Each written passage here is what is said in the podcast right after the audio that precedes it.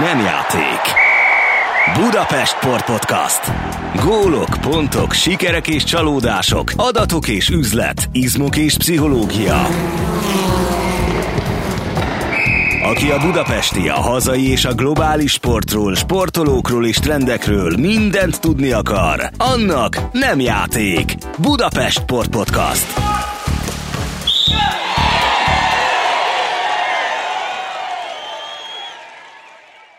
Köszöntöm a hallgatókat, ez itt Budapest főváros önkormányzatának sportpodcastja. Adásainkat megtalálják a Spotify mellett az énbudapesten.hu oldalon, valamint a Városházához tartozó Facebook oldalakon. Köszöntöm a stúdióban Kállai Gábor nemzetközi saknagymestert, a válogatott korábbi szövetségi kapitányát, az MTK Budapest sakszakosztályának elnökét, akivel eredetileg a legnépszerűbb, legnagyobb hagyományú szellemi sportág jelenéről, fővárosi történetéről és mostani lehetőségeiről, na meg a 2024-ben első alkalommal Budapesten rendezendő sakkolimpiáról terveztünk beszélgetni. Csak hogy ön a minap egészen különleges, hogy azt nem mondjam, meghökkentő bejelentést tett. Nevezetesen közölte, hogy levelet írt a FIDE, vagyis a Nemzetközi Sakszövetség orosz elnökének, miszerint a szervezet fontolja meg, hogy lépéseket tegyen annak érdekében, hogy a sportág bekerüljön a nyári olimpia műsorára, méghozzá az öttusa ötödik számaként.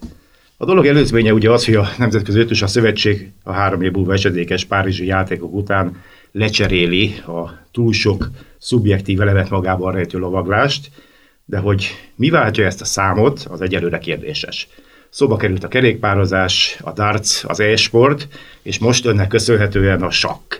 Akik olvasták az ötlettel kapcsolatos híradást, hát finoman szólva fölkapták a fejüket, hogy sakk.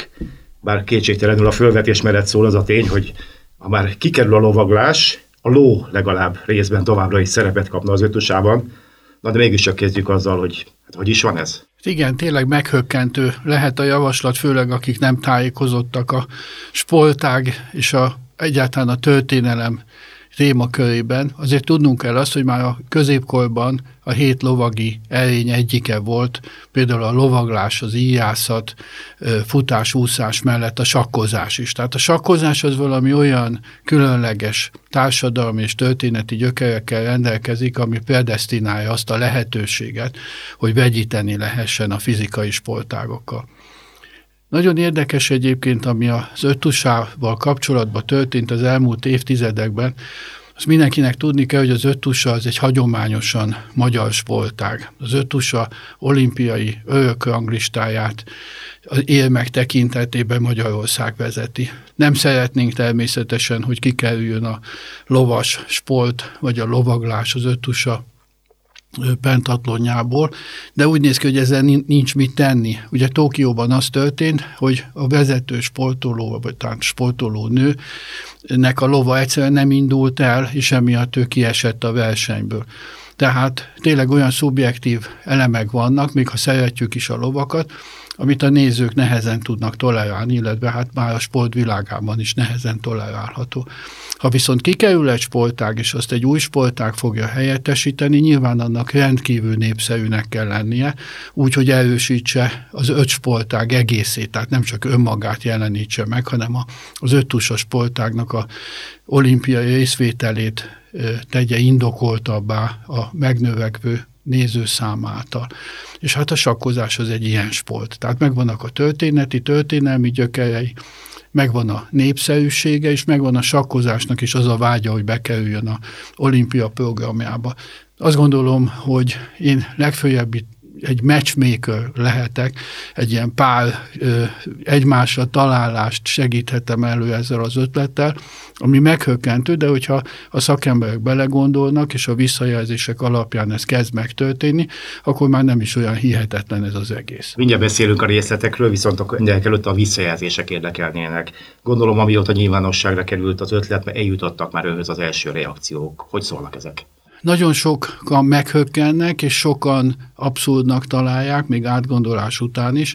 Rengetegen kapásból elutasítják, hogy akkor már lehetne akár kőpapírolló is, vagy bármilyen más hihetetlen dolog. Nyilván ők nem ismerik sem a sakkozásnak a gyökereit, sem az egész problémakört. Ami egyébként számítottam, mert nyilván, hogyha az ember napra megy, akkor néha napszúrást is kaphat, tehát nyilván a visszajelzések azok időt igényelnek, hogy tartalommal is rendelkezzenek, és bizony nagyon sok rangos nemzetközi sakszereplőtől, nemzetközitől, és például itthon is a Testnevelés Egyetem rektorától, akivel szorosan együtt dolgozunk, Sterbenz Tamástól, vagy a Magyar Sakszövetség elnökétől, Szabó Lászlótól rangos tartalmi pozitív visszajelzéseket kaptam, de ugyanakkor nem vagyok nagyon optimista ebben a dologban, hogy ez valóban átütő lesz-e. Viszont egy dologban optimista vagyok, és az egy egészen más megközelítést igényel. Én azt javasoltam, hogy a Nemzetközi Sakszövetség először gyűjtsön több százmillió úgynevezett nézői támogatást az internet segítségével, és amikor ez megtörtént, akkor a 100 millió támogató birtokában vegye csak fel a kapcsolatot az Ötusa Szövetséggel és a Nemzetközi Olimpiai Bizottsággal. És a javaslatnak ez a része, hogy az emberek 100 milliónyi egységes véleménye szolgalmazzon és éljen el egy döntést, ez már olyan kicsit olyan Bradbury és Asimov szerű fejlemény. Azt gondolom, hogy lehet, hogy ez, ez az elképzelés elhal, de mégis az a javaslat, hogy emberek valami ilyen témakörben, akár sport, akár nem sport témakörben, nagy tömegekben nyilvánítsanak véleményt, és ezzel a döntéshozókat befolyásoljanak, ugye az internet világa az elmúlt évtizedben megteremtette a lehetőséget. Na ez az, ami, ami előrevívő, nyilván nem az én nevemhez fog fűződni, de ez a folyamat, ami felé haladunk, hogy ilyenek megtörténjenek, abban ez egy kis, de határozott lépés lehet. Próbáljuk meg azt egy kicsit kivesézni, hogy mi van akkor, hogyha mégiscsak tetszik ez az ötlet az ötösázóknak, de hát azért fölvetődik itt néhány kérdés. Például abba belegondolta, hogy egy olyan sportág van, mint a rendkívül idéigényes felkészülésű öttusa, feltételezhető-e, hogy az egész nap úszó, futó, lövő, vívó sportolók hazaérnek, és utána sakkönyveket kezdenek el bújni, partikat eleveznek, nagymesterekkel konzultálnak annak érdekében, hogy ne kapjanak néhány másodperccel a Schustermattot.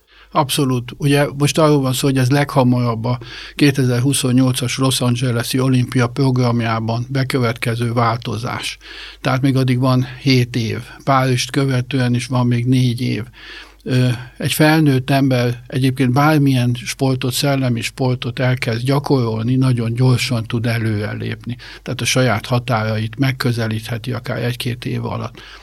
Ugye körülbelül ezután szoktuk látni mi sakkedzők azt, hogy, hogy a fiatalok, akik hamarabb kezdenek, lehagyják az idősebbeket, akik viszont az első években fejlődnek gyorsabban.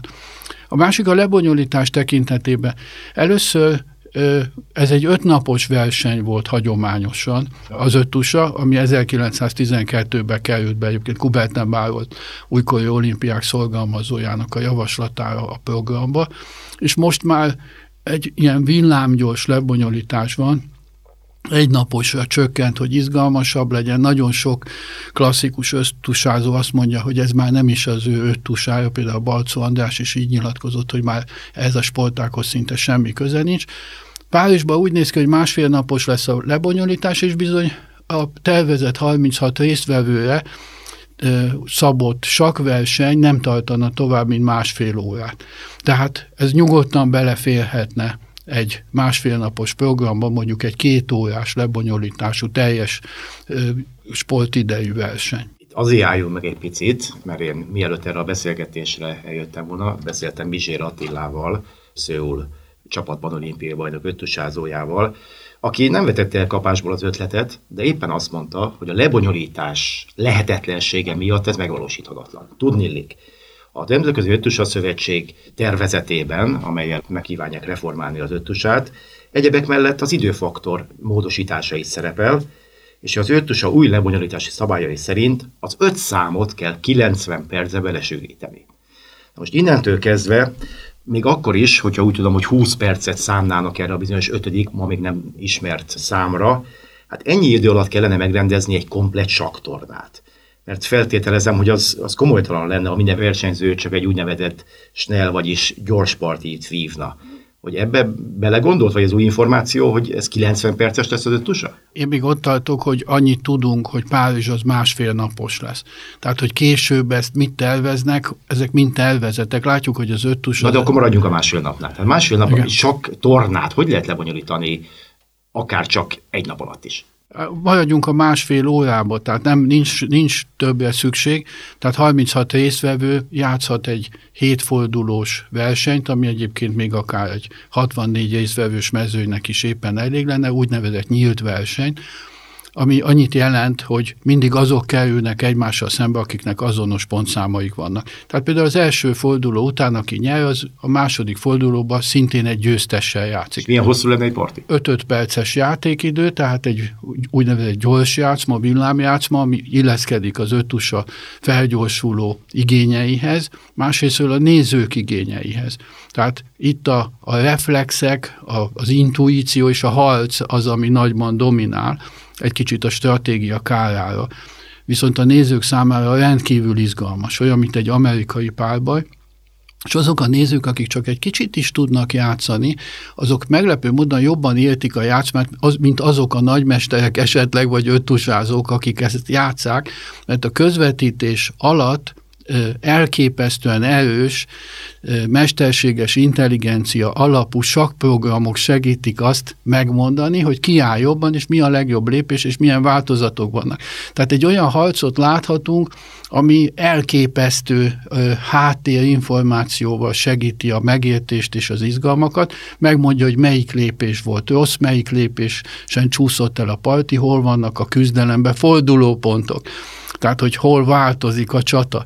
Azt gondolom, hogy miután a Nemzetközi Sakszövetségnek 195 országa tagja, egészen ritka, jól kidolgozott és felépített szervezet, körülbelül egy milliárd emberről gondolják azt, hogy a sakkozással barátságban van, és nyilván ez ahogy az, egy, sajnos egyébként a pandémia is a segítségére siet a sakkozásnak, hiszen a bezártság miatt egyre több ember fordul az online sakkozás felé, tehát nagyon nagy néző bázisa van az egésznek, és ezen keresztül erősítheti nyilván a ötusának a létét. Mondok mást. Nem válna-e már, bocsánat, röhelyessé a profi sakkozók számára, hogy az ősportokban nyilvánvalóan hát sekélyesnek számító tudásos sportolók olimpiai érmeket kaphatnak az ötöd részben legalábbis az ebben a játékban nyújtott teljesítményükért. Csak azok hívó emberek. Azért hadd kérdezzek vissza, hogy a mostani öttusos sportolók,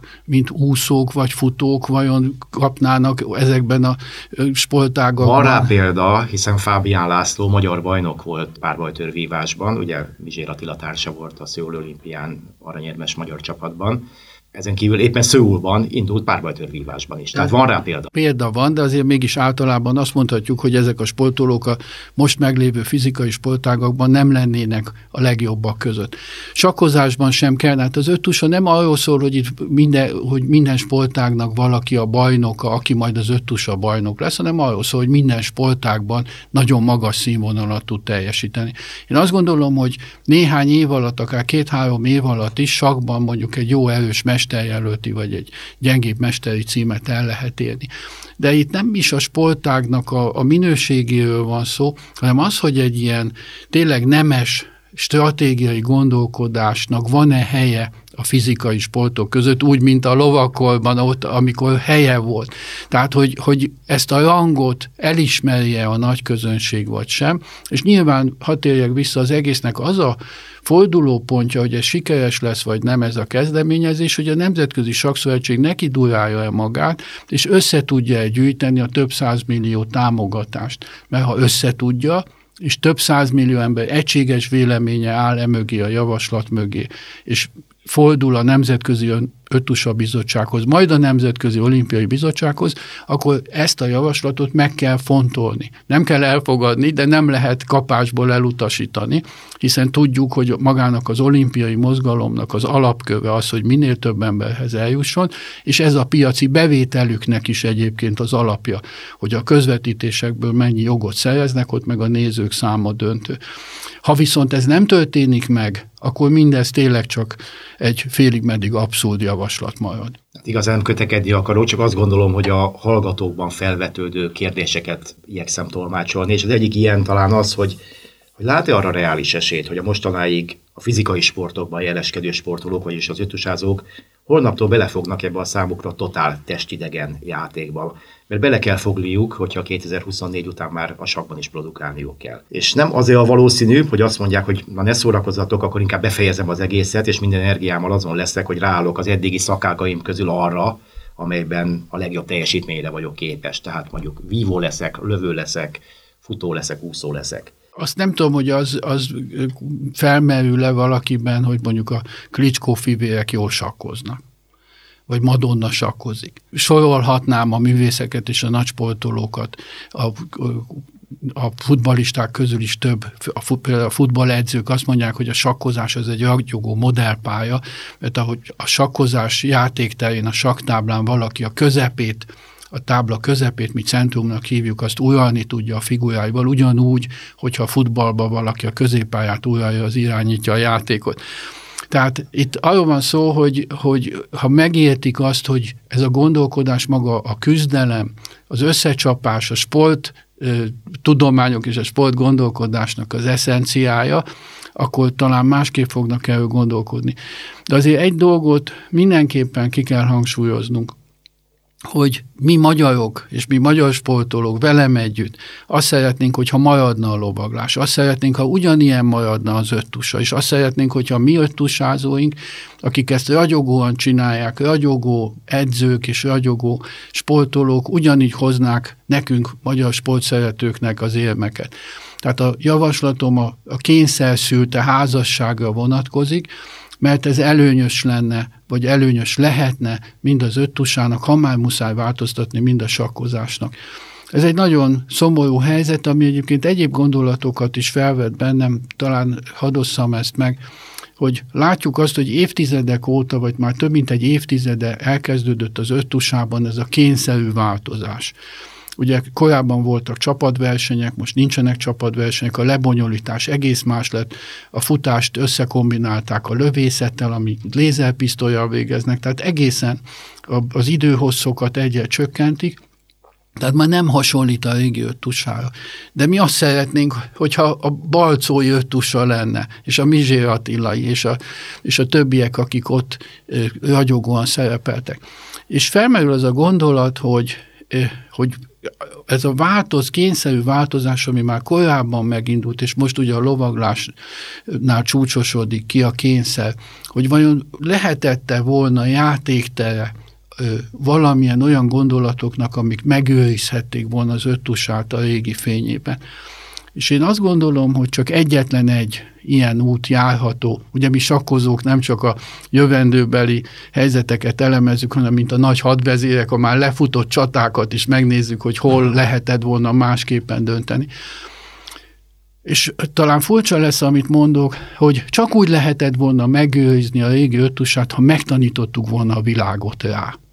Tehát ez nem a keleti blokk, a volt szocialista országok elsősorban öttusája marad, hanem megtanítjuk a nyugati blokkot, a nyugati nézőket is szeretni az öttusát, és a nyugati sportolókat is művelni, hogy több nemzeti öttusa szövetség alakuljon a világban, hogy többen is sikeresek. nem keletről származik, hát ugye bár nem, Huberten nem, Své- Svédország volt az első évtizedekben a legerősebb, de utána ez mégiscsak a keleti blokknak lett a sikersportága, és hát a, miután a, a Nemzetközi Olimpiai Bizottság azt hiszem A-tól D-ig vagy A-tól E kategóriáig kategorizálja a nézők száma alapján a sportágat, a nemzet, az öttusa ezekben elég elég hátul volt. Szinte az egyik leghátsó sportág volt, a legkevésbé nézett.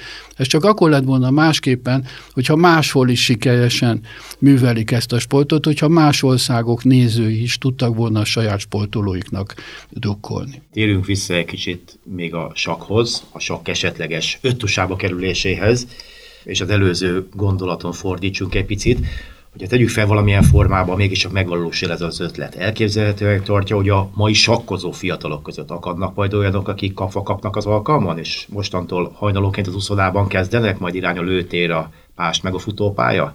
vagyis hogy a profi, de kevésbé eredményes sakjátékosokból lesznek az ötösázók. Abszolút. Tehát mindig is a, a, egy jó sakkozónak kötelező volt. Volt is Lajosra nehezen tudtam volna annak idején elképzelni, hogy ötösázó lesz. Igen, de, de például tudjuk, hogy sokat úszott, jól teniszezett. És jól énekel. És jól énekel. Egyébként ez is ide tartozik, tehát az, hogy, hogy kiegészíti magát az emberi egyéniségét olyan dolgokkal, ami a sakra is pozitívan hat vissza, de az biztos, hogy egy ö, kiemelkedő sakkozó, az mint atléta, mint sportoló is kiemelkedő. Hát gondoljunk csak Gary Kasparovra, aki fiatalon fantasztikusan atletizált, vagy például most Magnus Carlsen, egy, aki minden labdajátékban kitűnő a kosárlabdától a futballig, Abszolút elképzelhető, és éppen ezt tartom ma már nem tabunak, tehát ma már erről nyíltan gondolkodhatunk. Tehát amikor a szörf, meg a szabadmászás, meg mindenféle korábban abszolút sporták bekerül a Nemzetközi Olimpiai Sporták programjába, ugyanakkor meg mik kerülnek ki? Kikerül a karate, a birkózás, a súlyemelés, az, a szögön lóg, tehát a mi általunk mozdít. mozdít. Csak azért tisztázunk, hogy pánikot kell csinálni, tehát a birkózás választás még nem került ki. De, de, de, a karate most egy olimpián volt, előtte sose volt, és most újra nem lesz.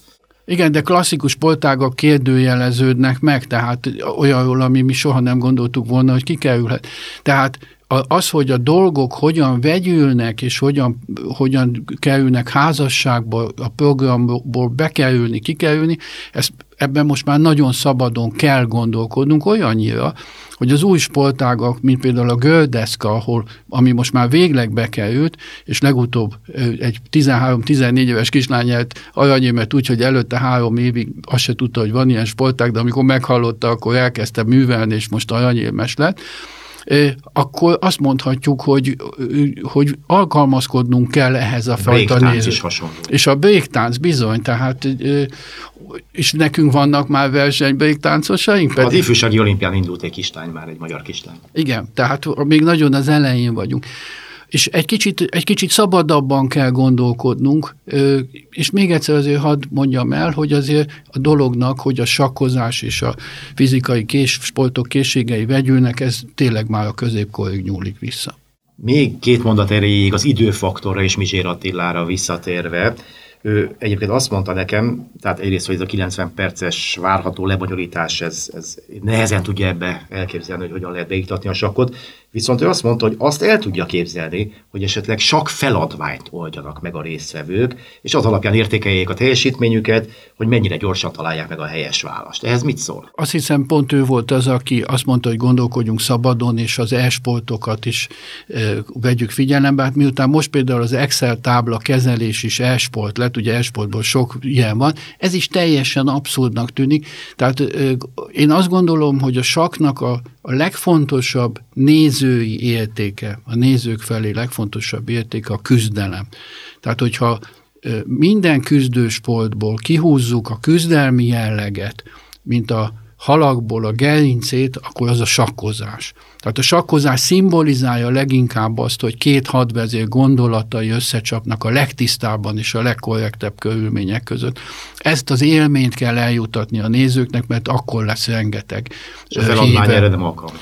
A feladványban nincsen ilyen faj. A feladványban az egyfajta készséget igényel, de egymás elleni küzdelem nincs. Hogyha ez az ötlet megvalósul, akkor én egészen biztos vagyok benne, hogy néhány évtized múlva, ha készülnek a világ sporttörténetéről évkönyvek, akkor Kálai Gábor mindenképpen kap ebben egy oldalt a Kálai Gáborról szóló portré, ebben egészen biztos vagyok. Elnézést, hogy közben meg attól tartok, hogyha meg nem valósul meg akkor is, de akkor va- valamilyen negatív, agyalágyult függelék, és akkor ott leszek én a fő helyen meglátjuk, hogy alakul. Hát azt hiszem, ezt a témát elég jól kiveséztük, most viszont a, a álmok szintjéről, vagy a tervek szintjéről térjünk át a valóság talajára. Ugye Budapest 2024-ben sakkolimpiát rendezhet. Mit jelent ez az esemény a magyar saksport számára, és milyen hozadéka lehet a főváros, meg az ország számára? Egyáltalán hány ország, hány sakkozójának részvétele várható, és mekkora egy-egy sakkolimpia marketing értéke? A sakkolimpia miután ugye 195 nemzeti szövetséget fog össze a Nemzetközi Sakszövetség, egy nagyon nagy jelentőségű nemzetközi sportrendezvény. Azt szoktuk mondani, hogy a részvevők tekintetében az ötödik legnagyobb, vagy az első ötnek az egyike legalábbis, hát legalább 2000 sportolót és összesen 3000-3500 vendéget jelent. Ez egy időben elég hosszú rendezvény a többi sporteseményhez képest, tehát, tehát 15-16 napos. Mint egy olimpia körülbelül mint egy olimpia, és hogyha belegondolunk, hogy egy olimpián is körülbelül 10-11 ezer sportoló van, itt pedig 2000 csak a sportolók száma, tehát nem nagyságrendileg különbözik. Nyilván egy olimpia azért végső soron egy jelentősebb esemény, de ez, ez is az első egy párba tartozik.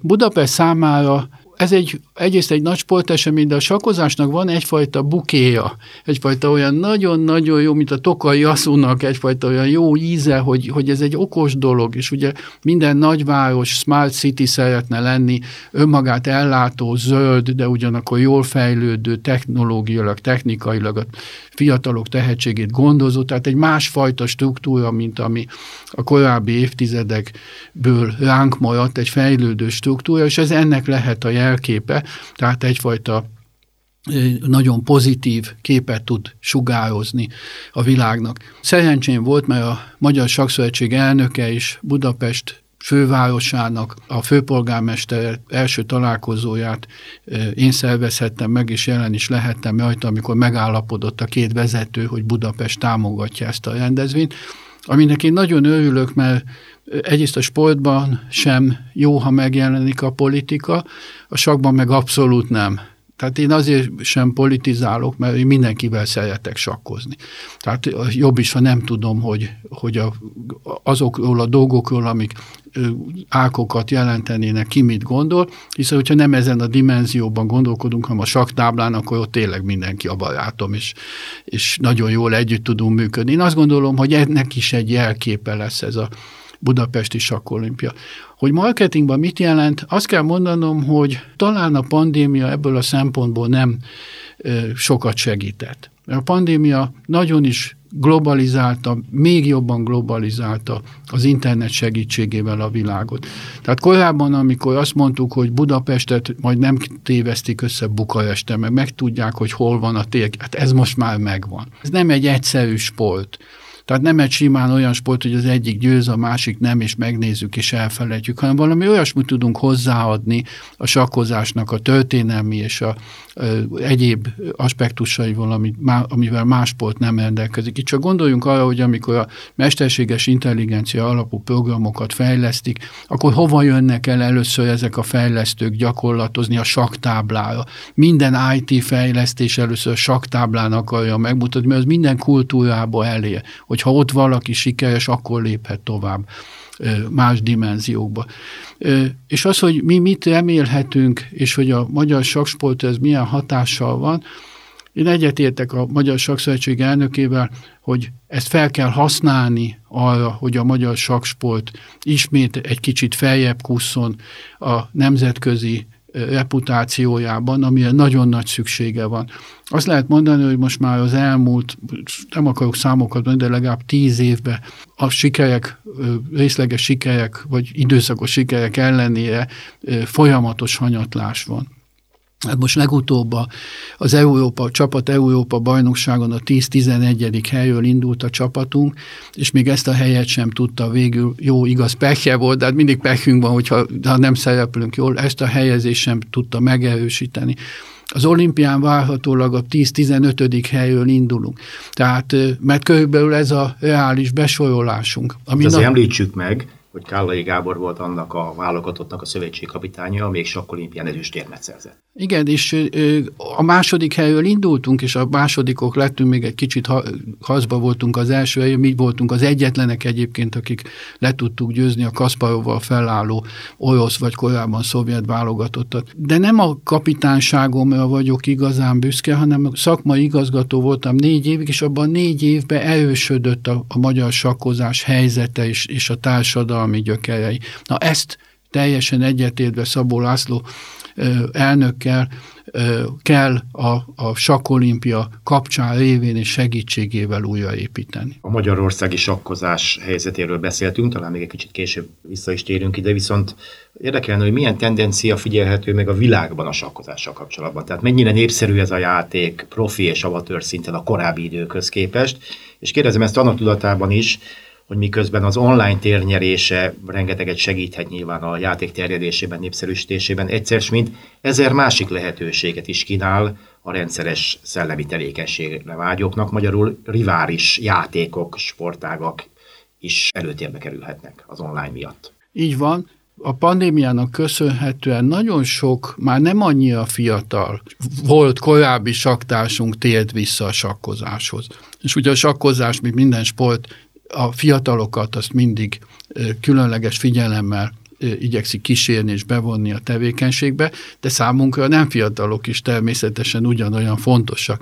És ők, hogyha csak 20 perc idejük van, akkor leülnek és játszanak néhány gyors partit, és bosszankodnak, mert épp elfogy a gyors játszmába a játékidejük, és azért, vagy éppen nem bosszankodnak, de, de bevonza, és ez, ez azt jelenti, hogy ebben a pillanatban is csak két nagy szájtot hadd említsek, a chess.com-ot vagy a lichess.org-ot, a kettőn összesen körülbelül százezer ember játszik minden pillanatban, és váltott százezer ember, tehát valószínűleg ez több milliónyi összes rajongószámot jelent. Az elmúlt két évben népszerűbb lett, de a társadalmi súlyából meglepő módon vesztett. Mint ahogy egy kicsit a sport is. Tehát ahogy a kelet-nyugati szembenállás szerencsére elmúlt, lehullott a vasfüggöny, így a sportnak ez a kiemelkedő politikai jellege egy kicsit csökkent. Ezt sakban még inkább így látjuk. Korábban ugye Bobby Fischer 72-ben állt szembe az orosz-szovjet medvével, szinte egyedül, és győzte lesz Paszkit. Később a, a Karpov-Kasparov féle orosz-szovjet belső ellentét, a perestroika, a Gorbacsov és a, a korábbi rendszernek az ellentéte valósult meg. Most ez nincsen meg, egy nagyon kedves és lenyűgöző tudású fiatalember, a világbajnok most már ötödször védte meg a címét Magnus Carlsen, aki norvég, ki tudja, hogy honnan jött, de mégis pont benne valahogy megkapaszkodott a sakkozás szelleme, korábban nem nagyon volt norvég sakkozó, aki azt mondta, hogy már annyira unja, hogy most már ötödik páros meccsét nyeri, hogy legközelebb csak akkor játszik, hogyha mögötte a világranglistán kiemelkedően fiatal 18 éves fiúziával nézhet szembe, aki egyébként egy iráni fiú, de most már Franciaországban él, mert más már őt nem érdekli. Tehát nem érdekli az az a 1,2 millió dollár, amit például most legutóbb nyert azzal, hogy legyőzte az ellenfelét, mert ez ma már az ő bevételeinekhez képest nem olyan nagy pénz. Tehát, hogyha már egy világbajnoki címnek sincsen olyan nagyon nagy súlya, egyik verseny jön a másik után, az internet, az mint egy ilyen emelkedő vízszint ellepi a klasszikus értékeket, Összesen egy nagy verseny maradt még, ami kilóg a többiek közül, az a Válkánzéi Tata Steel, ahol most például Rapolt Ricsi is a legjobb sakkozónk meghívást kapott, de például ez a fiúzia fiú, francia-iráni fiú azt mondta, hogy ő neki nem kielégítőek az anyagi igények, éppen ezért nem fogadta el a meghívást. Tehát ilyen körülmények között a dolognak a társadalmi súlya, a, a, a, a csúcsaknak a társadalmi súlya az csökken, ugyanakkor magának a játéknak, főleg a pedagógiai ereje, és itt említsük meg joggal Polgár Juditnak a Sakpalota programját, az egyre inkább jelentős. Tehát a, a mérleg klasszikus serpenyőibe, hogy a nagy sak és sokkozók, és mindenki el van ájulva, hogy azok a társadalmi elitnek micsoda kiemelkedő alakjai, ez a fajta respekt, ez inkább csökkenőben van, míg a az össztársadalmi súlya, a szabadidő és a pedagógiai sak része az növekszik. Arról beszéltünk, hogy Magyarországon is a csúcs sak az nincs azon a színvonalon, mint a korábbi időkben volt, de vajon általánosságban nálunk mi a helyzet? Tehát mennyien sakkoznak most, és mennyien sakkoztak nálunk mondjuk 20 éve, milyen körből kerülnek ki a sakkozó gyerekek, és hát egy fontos kérdés, hogy mivel tudják meggyőzni őket, hogy a foci, a jégkorong, a kézilabda, meg a vívás helyett, de mondok mást, az e-sport helyett, meg a fifázás helyett, vagy akár mellett inkább sakkozzanak. De kérdezhetem úgy is, hogy mi szól a sakk mellett, miért jó játék, miért jobb játék, miért jobb sportág, mint a vetétársai. Nincsenek élveim, tehát, és azok is fogyóban vannak. Tehát egzisztenciálisan ma sakkozónak lenni, hogyha az ember nem kerül a legjobb tíz közé, de inkább a legjobb öt közé, nem egy nagy üzlet. Tehát, hogyha valakinek egy jó szakmája van, akár már itthon is, de hogyha külföldre megy, akkor nyilván a bevételei még nagyobbak, de akár már tényleg itthon is egy orvos, vagy egy mérnök, vagy, vagy akár egy kőműves, vagy akár egy lakatos, vagy egy vízvezetékszerelő, tehát egy, szakma, egy szakmával rendelkező, munkával rendelkező ember jobban él, mint egy sakkozó. Én amikor 40 éve ajánlatot kaptam az MTK-tól, hogy hagyjam abba a műszaki egyetemnek a matematikus mérnöki szakát, és menjek el Polgár Zsuzsi mellé főállású edzőnek, akkor már indulásképpen nagyobb fizetést kaptam, mint hogyha elvégeztem volna még néhány év tanulás után az egyetemet, és persze az ember tudott külföldre járni, és egy csomó előnye volt, de a legnagyobb előnye az volt, ami egyébként azóta is megmaradt, hogy azt csináltam, amit szerettem. Tehát ez az egyetlen vonzerő van ma is, Ma már nincsen egzisztenciális vonzereje a dolognak, bár persze lehet az ember edző, de akkor meg nem lesz jó játékos. Annyit elmondhatok, talán nem haragszanak meg a kollégák, hogy Magyarországon egy nagymester egy óra edzésért körülbelül 10 ezer forintot szokott kérni, ugyanez nyugaton akár 30 ezer is lehet, és lehet online is oktatni, de hát nyilván rendkívül sok az eszkimó, bár a fókák is rengetegen vannak, tehát minden gyerek magánedzőre tart számot, tehát meg lehet belőle élni, de már nem annyira jól, mint egy szakmából. Viszont egy elképesztően klassz, varázslatos történeti dolog, ami, ami hogyha megfogok egy figurát, én megfogok egy, gyalogot a parton, és arrébb teszem, akkor kezembe van Szabó László, Poltis Lajos, Ribli Zoltán, akikkel együtt dolgoztam, ők voltak a mestereim, vagy bennem van ugyanúgy Maróci Géza, akinek a könyveit olvastam, tehát egy olyan dolgot tud az ember művelni, ami a korábbi nagy hadvezére gondolata is ott vannak velem együtt a tábla mellett. Én nagyon köszönöm Kálai Gábornak, hogy elfogadta meghívásunkat. Hát nem tudom, mikor találkozunk legközelebb, de az is elképzelhető, hogy egy a versenyen. Úgy legyen. Kedves hallgatóink, Önök Budapest Sportos podcastját hallották Kállai Gáborral és Bruckner Gáborral. Adásainkat megtalálják a Spotify mellett az én budapesten.hu oldalon, valamint a Városházához tartozó Facebook oldalakon. Köszönöm a figyelmüket, a viszonthallásra!